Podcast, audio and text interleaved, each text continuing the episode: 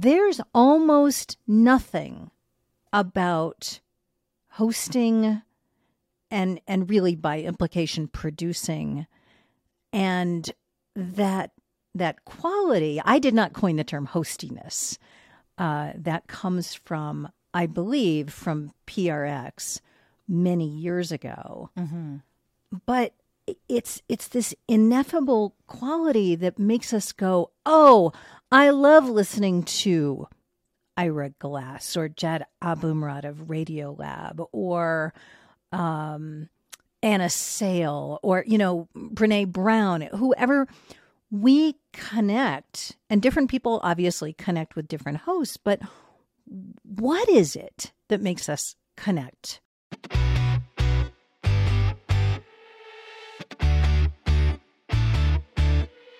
Welcome to Audio Branding, the hidden gem of marketing. Sound plays a more important role in human behavior and our decision making than you may realize. In this podcast, I'll help you understand the art and science of sound so you can better influence others in business and your life. I'm your host, Jodi Krangle. Let's delve a little deeper. Here's the first part of my interview with Elaine Appleton Grant. My next guest has actually been on this podcast before. She's an award winning journalist, audio producer, and on air talent who worked for three NPR affiliates before founding Podcast Allies LLC in 2019. She hosts the podcast Sound Judgment, a master study in great podcast hosting, and I'm certainly honored to have her here again. You might have heard her review of this podcast read out on a recent show, in fact.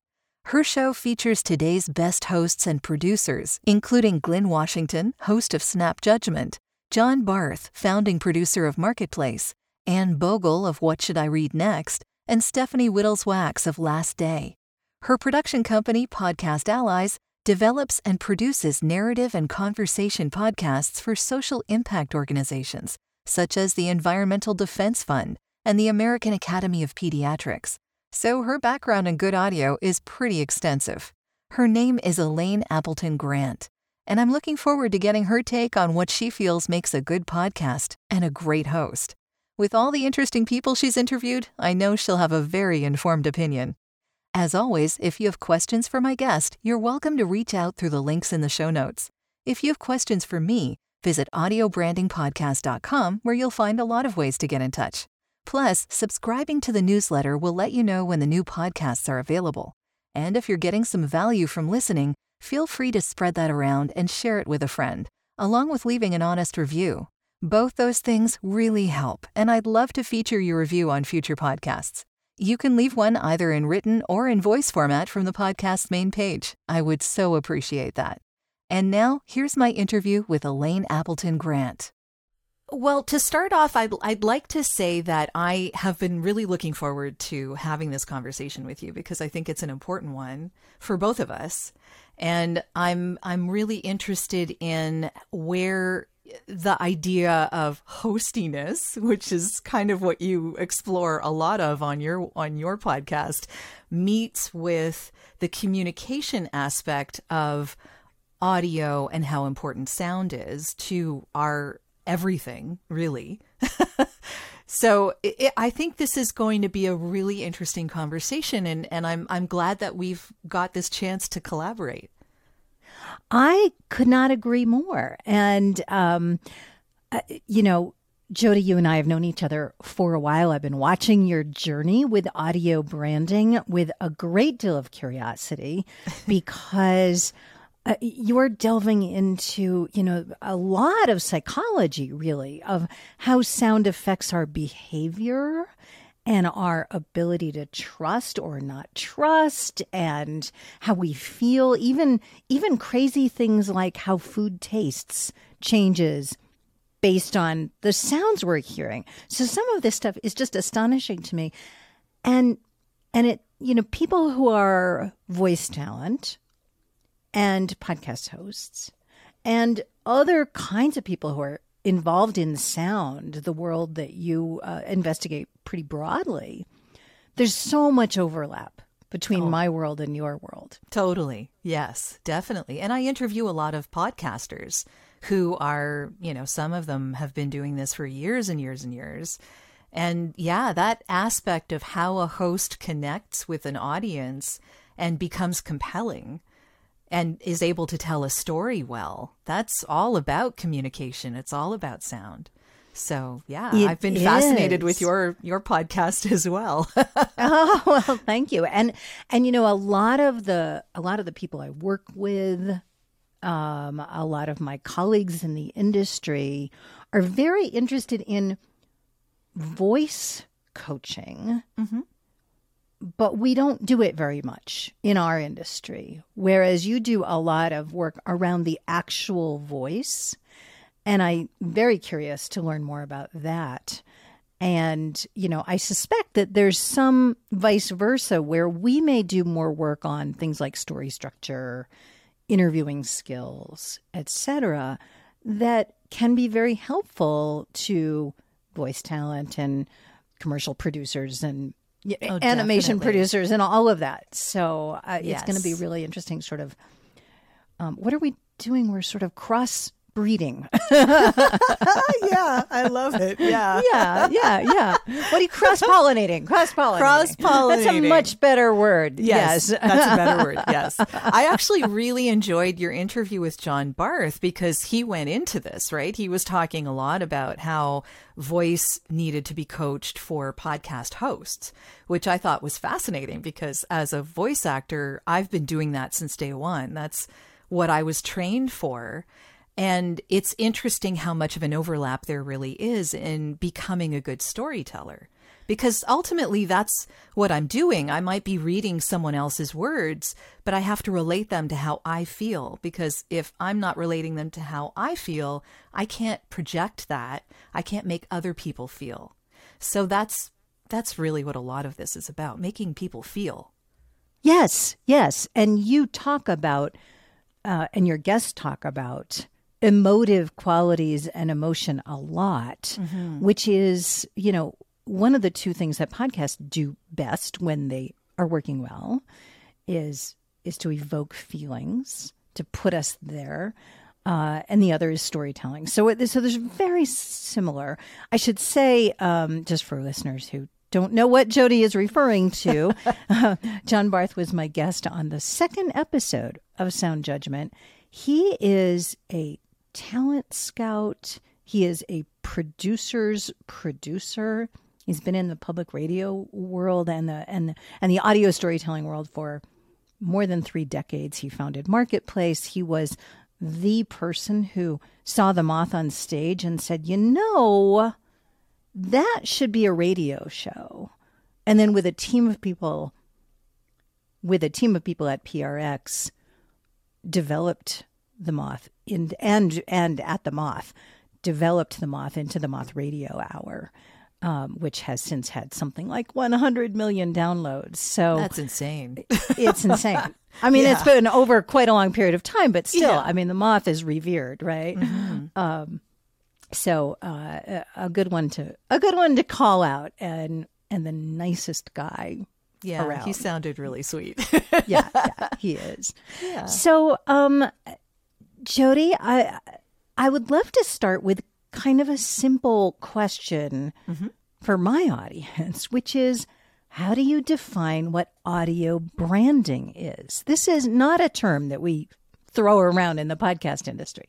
Yeah, it's uh it's something more in the advertising marketing vein of things and I'll tell you what the International Sound Awards defines it as because they're the ones that kind of started giving people awards for coming up with innovative uses of sound.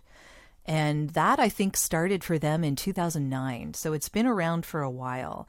Uh, but they define it as a brand sound that represents the identity and values of a brand in a distinctive manner.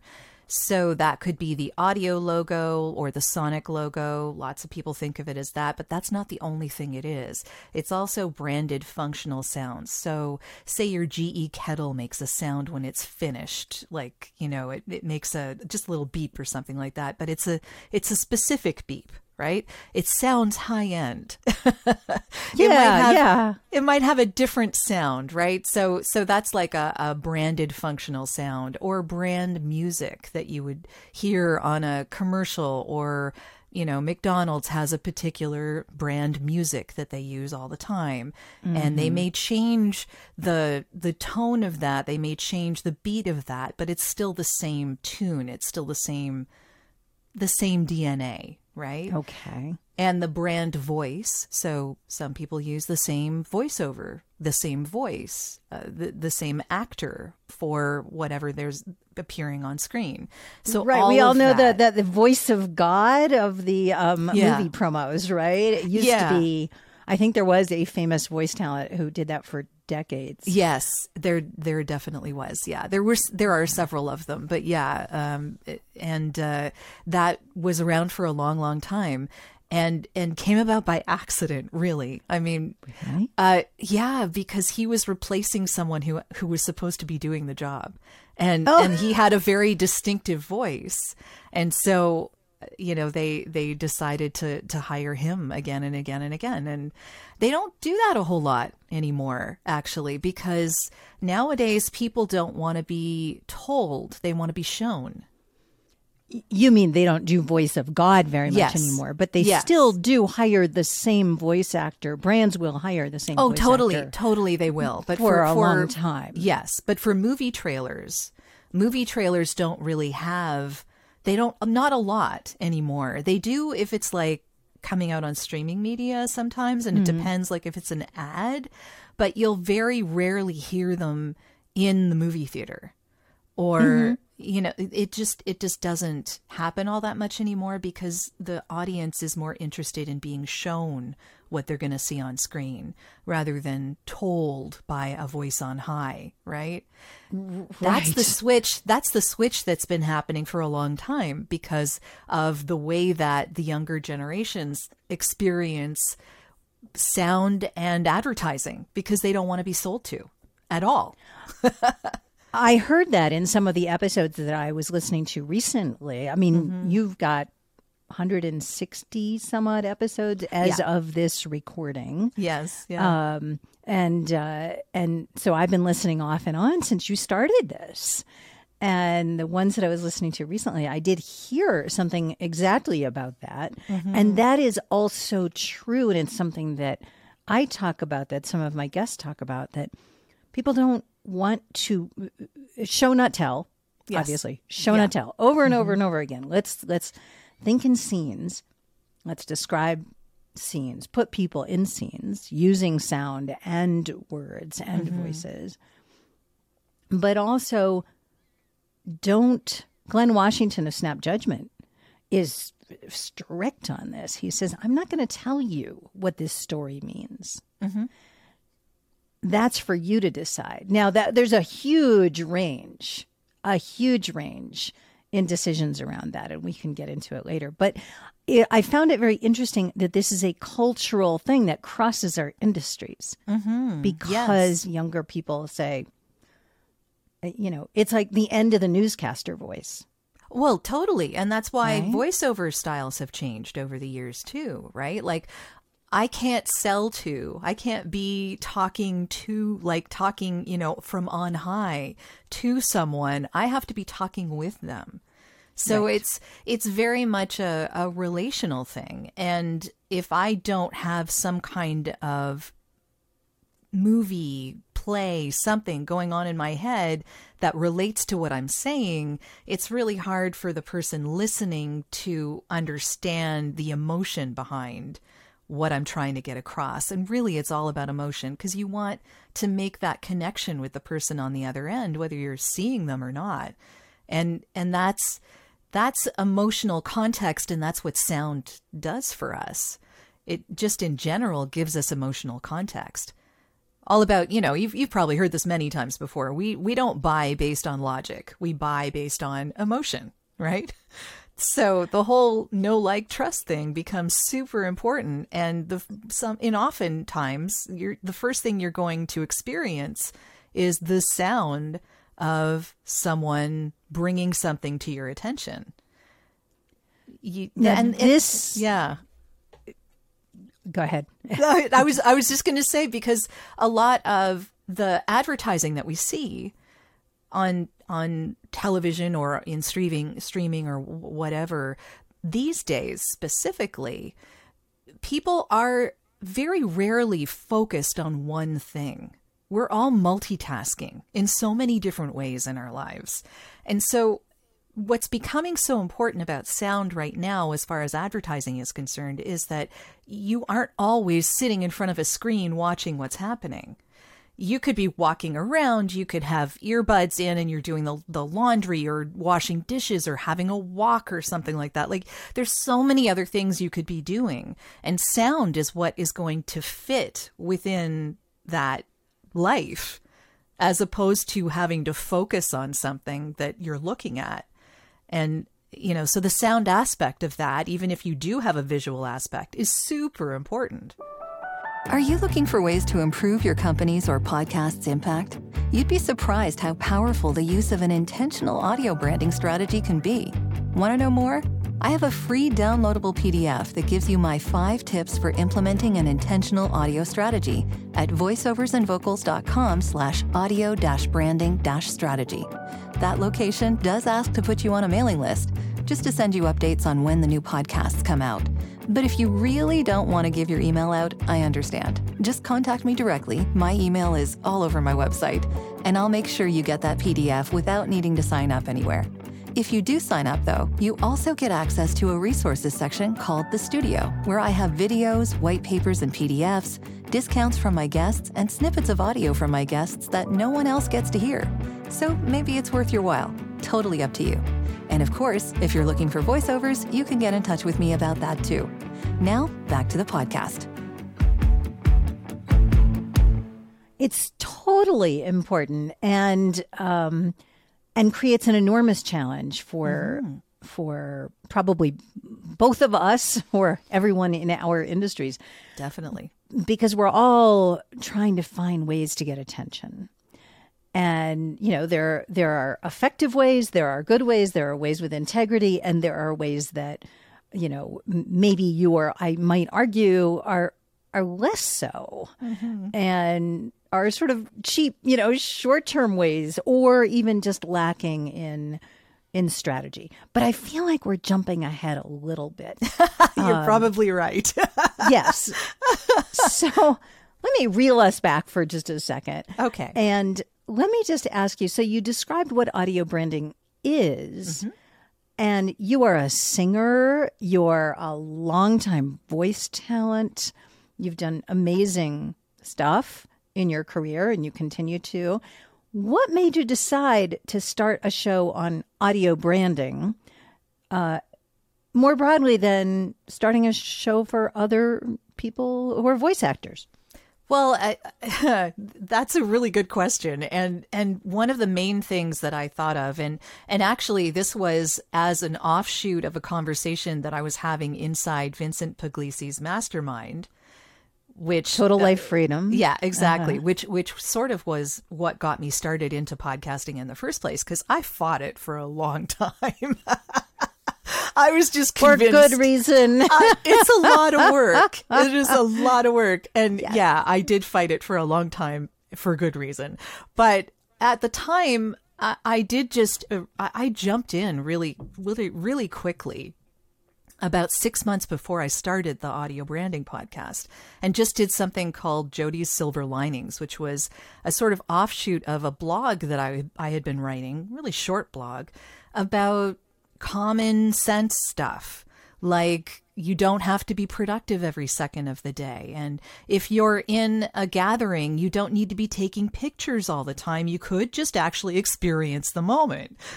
you know, this, this what kind shocker. of stuff. What a shocker. Exactly. All of this stuff that just came from the fact that I was a little older and had experienced some things and just, you know, wanted to tell people, look, it's okay self care is okay. So I called it like self care for creatives.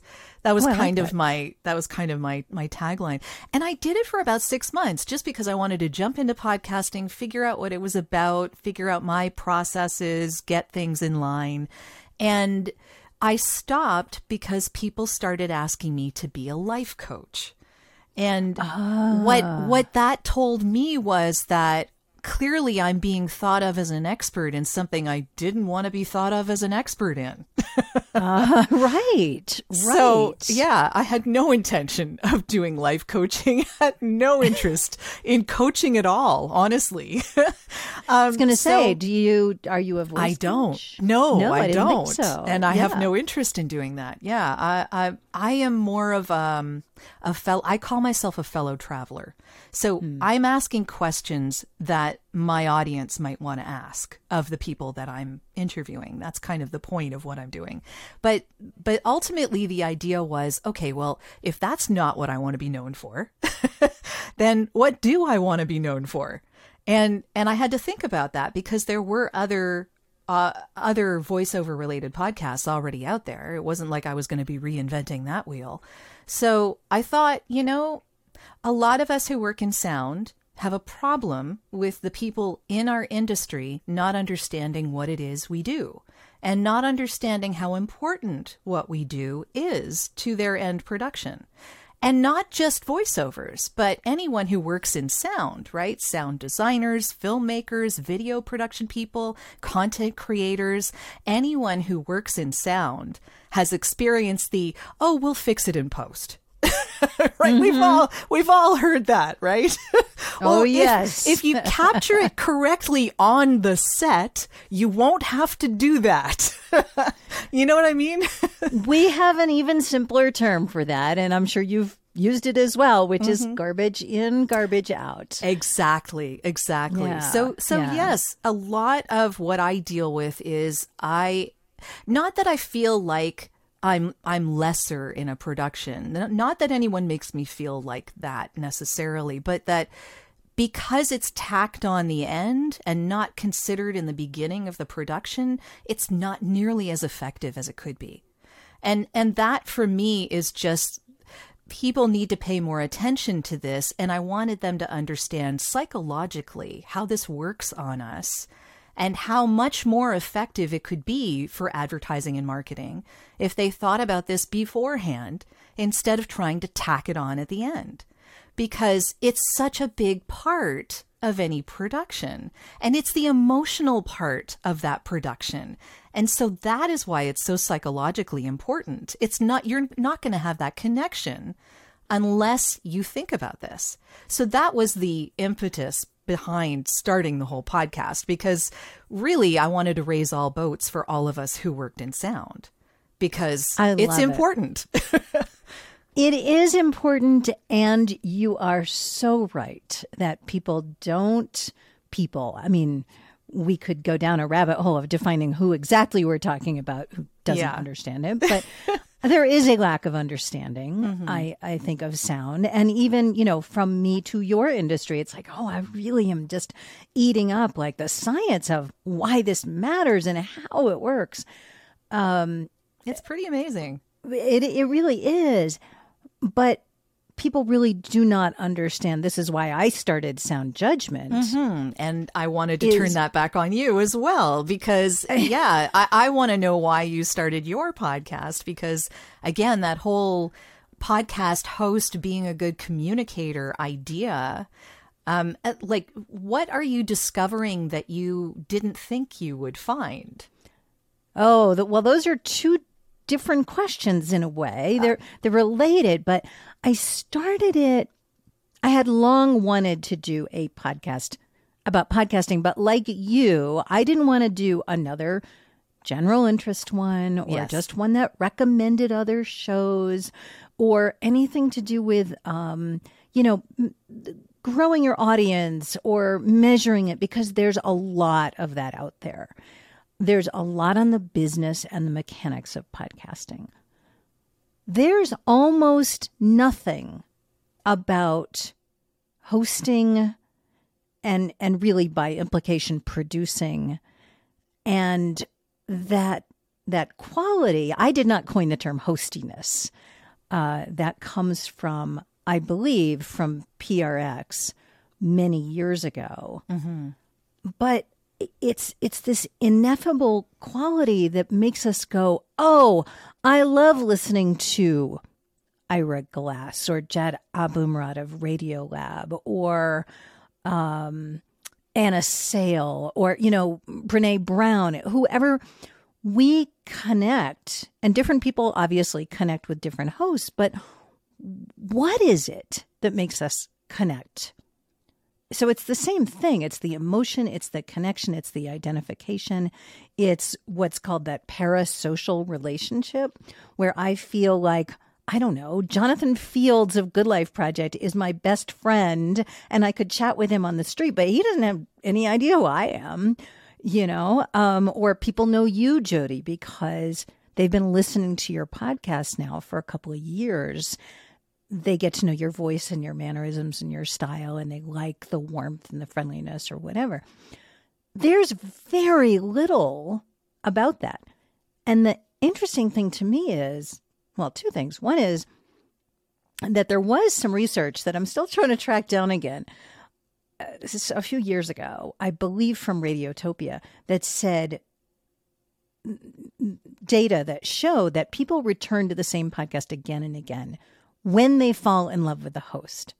So that clearly indicates a lot of important things about who your host is. But very little attention is paid, particularly by these millions of creators who are starting podcasts every day and organizations starting podcasts every day, to what the host sounds like and thinks and behaves and you know it's there's a performative aspect to it there's a lot going on to choose and coach and be a great host who people fall in love with and it is completely ignored, almost completely ignored. And yeah. As somebody who, you know, my company produces podcasts for other organizations, and I've been involved in this for a long time, but it goes way back. I mean, I was in theater as a little kid, all the way up through my 30s. I would do it again if I had time. Um, I'm a writer, all the, the writing and the theater and the voice talent and and sound, you know, the technical sound quality. So much goes into this. And I've been just fascinated with it. And when I work with new hosts, it feels to some degree intuitive, but it's it's really not. It's years of doing it, working with people, being in public radio studios where there's always a producer. So you're honing your your ear you know, or if you're a news editor, you're editing a uh, reporter's story. And a lot of it is through listening. And you go, ah, oh, that doesn't sound right. Or it's there's a logical leap or, or or the tone is wrong. You know, read it a different way to match what you're trying to get across, that emotion, all of that stuff. And so finally I I hit on that when I heard a show called Standing Ovation which is a dissection show for public speakers. Oh, I see. Okay. Done by Jay Baer, who is a National Speakers Association Hall of Famer. And I couldn't stop listening to it. And so I got in touch with him, who I did not know. And I said, Jay, can I steal your idea, but apply it to podcast hosting? And he said, Sure, I stole it. And he oh, had really? done this. Yes. And in fact, I interviewed him quite recently. And I asked him where he stole it from. And he stole it from a show whose title I'm, is escaping me right now, where the host was bringing comics on and they were dissecting stand up comedy. Oh. And he loves stand up. Uh huh. And so he went, oh, public speaking, I can do the same thing, bring on a great public speaker, have their signature story on and dissect it with them. And it's fascinating. And I love the kind of living case study sort of thing. You know, it's like um, it's like being in a rehearsal in the theater and getting notes.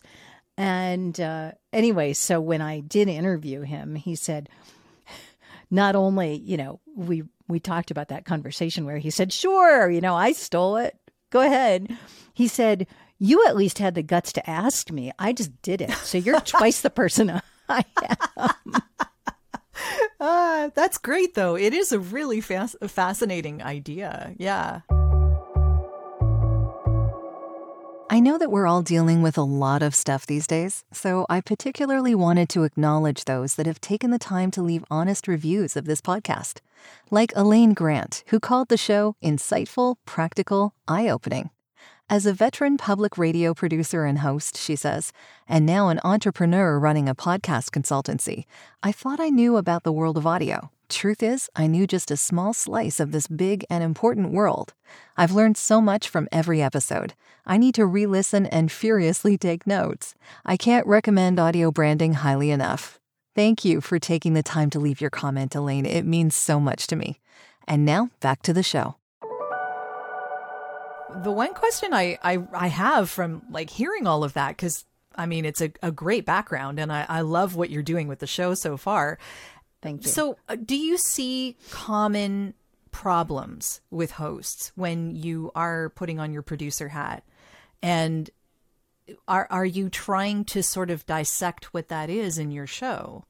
I'm I'm just curious if you ever touch because I know that that's kind of like backtracking and sort of going into the negative, unfortunately, uh, as opposed to the positive. But um, I, am just curious as to if there are certain uh, similarities, I guess, between issues? I, I, between issues between different podcast hosts or between like some of the issues that show up among podcast hosts also show up say with voice talent in the uh, studio well i'm sure that's definitely the case uh, but I- i'm curious as to if when you're a producer if there are common problems that you find hosts who are new at it come come you know come into mm-hmm. contact mm-hmm. with come up against yeah absolutely um and i think it's easiest to talk about it in two big buckets so there's the sure. scripted podcast bucket which is probably more like your world because you're typically using a script i assume well, when I'm interviewing someone, sort of, but sort of not. oh, I'm sorry. Not as a podcast host, but as a voice actor. As a voice actor, yes, definitely. I have as a, a voice actor. That's yeah, definitely not as a podcast host. Yeah. Um, sometimes you're using a, a friend. I mean, you and I built a, a, framework so that we would stay on point and make sure that we could yeah. cover things. But we're not I'm reading going all over it. the place. But yeah, as I am. But um, but yes, uh, but uh, but so there's scripted, you know, narrative nonfiction, audio drama, where people are are reading from a script, and typically there will be a producer tracking with them in studio and listening and saying, well, you know, let's try it this way or try it that way or whatever, um, versus conversation shows like this one where uh, you know, we're not we're not following a script. And so there are common problems in each of those categories. The most obvious one, the easiest one to point to is new podcast hosts using scripts have a very hard time not sounding like they're reading. Ah, yes, the voiceover problem. exactly. It's the yeah. same problem. And I don't know about you, I'm curious about this, but when I hear somebody and I know they're reading, what's missing is the emotion. They're not in it, they're reading words on a page. And as a listener, I start to tune out very quickly.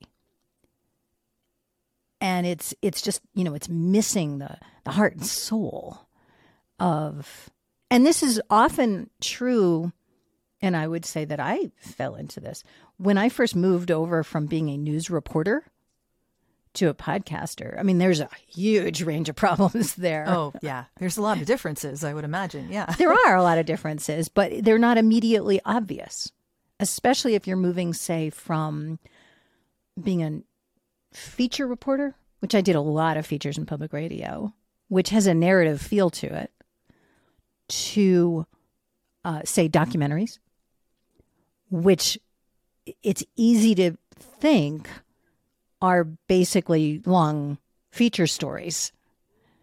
And and so you'll hear a lot of that. I've done a lot of judging of podcasts for podcast award shows. Not actually allowed to say for whom. Um, Perfectly fine. yeah. And um, and I was surprised by a whole bunch of documentary shows coming from very big shops, you know, from the BBC to, you know, network, big podcast networks to PBS, where that same problem existed. Because the focus is on the reporting and the research and getting all these voices out. But they're not thinking or feeling about what it is they're saying. It's a huge problem.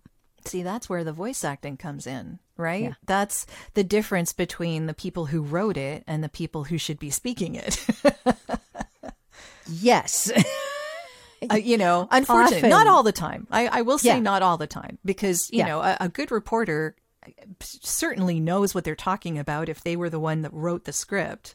Um, but the difference between emoting in a realistic, authentic way that can connect with an audience as opposed to reporting on something journalistically can be quite different. Not Oh, always, but can be quite different. Yeah. Yeah. yeah. Yeah. The reason I paused when, you know, when you said, well, that's the difference between the person writing it and the person voicing it, they can be very different. mm-hmm. But, um, but often they're not. And that's where, that's where learning about hostiness comes in. Well, that's the coaching aspect, right? So yeah. And, and a lot of times, a lot. Yeah. Also, and I wonder if this is true with voice acting.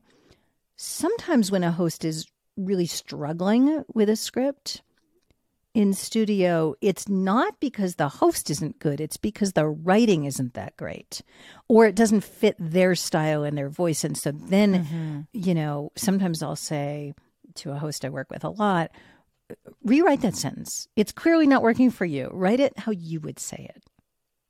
Yeah, yeah, and that's definitely helpful. In a voice actor's vocabulary, that isn't really po- possible because we are specifically hired to say someone else's words. So Right. we have to take what's on that script and make it our own. Use the theater of the mind to make sure that we can relate to what's on that page and then speak it as if it's the mm-hmm. truth of ours. So that's that's kind of the idea. That's that's where the coaching comes in in that that will help you take what's on the page and make it yours. Well, let me ask you um, two questions, which is like such a no-no. You don't ask two questions at once. I always tell people don't do this, I did, so you go for it. but I'm going to do it. And the first is, you know, is there a co- a pro- uh, is there a problem that is common to new voice talent that you notice?